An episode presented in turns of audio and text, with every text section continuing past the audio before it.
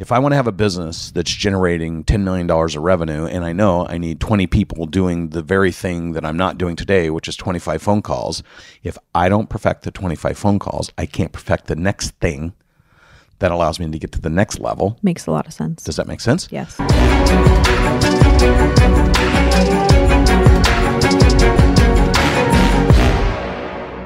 There's three ways to view people and environments transactionally, transitionally, or transformatively. And if you view, if you use that lens and you just simply talk to people and you listen to them, you will know what the thinking is in that environment and culture. What of those three do you want? What what's good, what's bad? You want them all. You, you want, the positive attributes of everything. See, Okay. see, transactional thinking is very granular and it's repetitive. Transitional thinking, you have to live in transition to improve. And transformative thinking means you're driving to something much bigger, much greater than where you're at today. But you should be able to articulate that. And you have to be able to articulate how you're moving through those three different words. I call them the three T's. And let me give you an example transitional, transactional, transactional, Transitional, transitional, transformative. transformative. and that's actually the process you go from wherever you're at to wherever you could dream of being.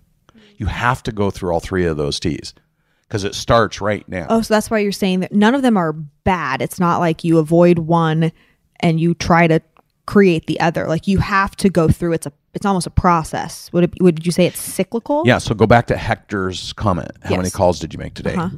If I want to have a business that's generating $10 million of revenue and I know I need 20 people doing the very thing that I'm not doing today, which is 25 phone calls, if I don't perfect the 25 phone calls, I can't perfect the next thing that allows me to get to the next level. Makes a lot of sense. Does that make sense? yes. So people that are moving through that, they're in transition because they're moving from learning to do something to moving to doing it better and then learning to do something else. And it adds and adds and adds. And then you can be Hector and you can tell everybody here's exactly what I did. Here's exactly what I said. Here's exactly how I said it. Here's the exact result that I got. And if you just do that and master it, you'll succeed faster. Does that make sense? Yes. people who live in transitional mode, there's one or two kinds of people. You have the people who are in transition while they're in pursuit of mastery and they understand it's part of the journey and they can accept it. It's uncomfortable. They make themselves even more uncomfortable because change and growing is uncomfortable. Mm. But they can articulate I'm in a point of transition. I'm pushing on the threshold of learning and developing. I'm uncomfortable doing it, but I'm doing it for a purpose, which is to get to the bigger picture of creating a business that's $10 million with 20 people doing what I'm doing today. Hmm. Okay. The people that live in transition, that use transition as a defer and deflect, it's so easy to hear that because it sounds like this. We've tried that before and it didn't work. Hmm. I'll wait and see what happens. Give me two years. Give me a couple I'll, years. I'll try make it when I see it. There's always something other than accountability in that conversation. It's either somebody else's fault or the market's not right or you don't understand my business.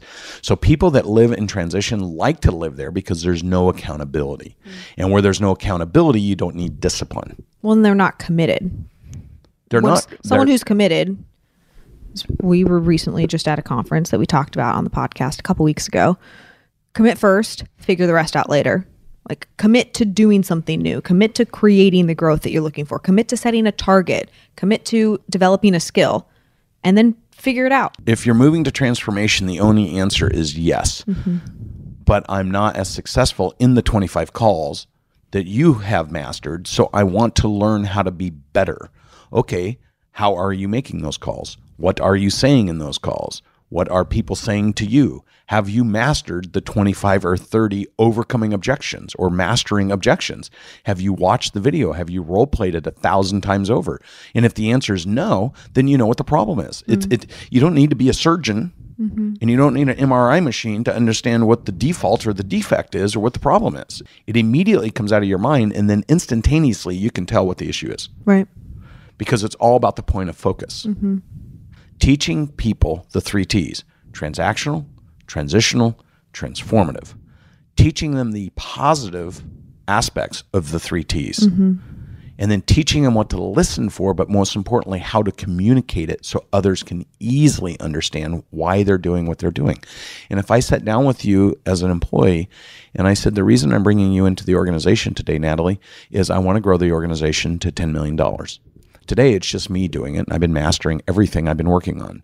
Now I have to master teaching somebody else.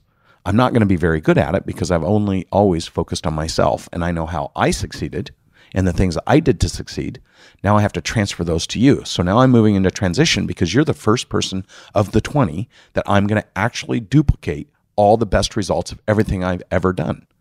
Now, here's the beautiful part you're going to get a lot of me. Here's the bad part you're going to get a lot of me. But what we're going to do is we're going to conquer this, which means when I'm able to teach you the results that I've been able to accomplish, you're going to be the first person I taught to do that, which means you have a head start. So if I want to engage you now, I'm going to move you to tra- transformative.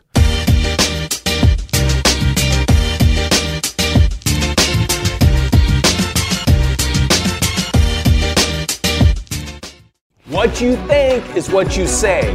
What you say is what you do, and what you do ultimately becomes your legacy.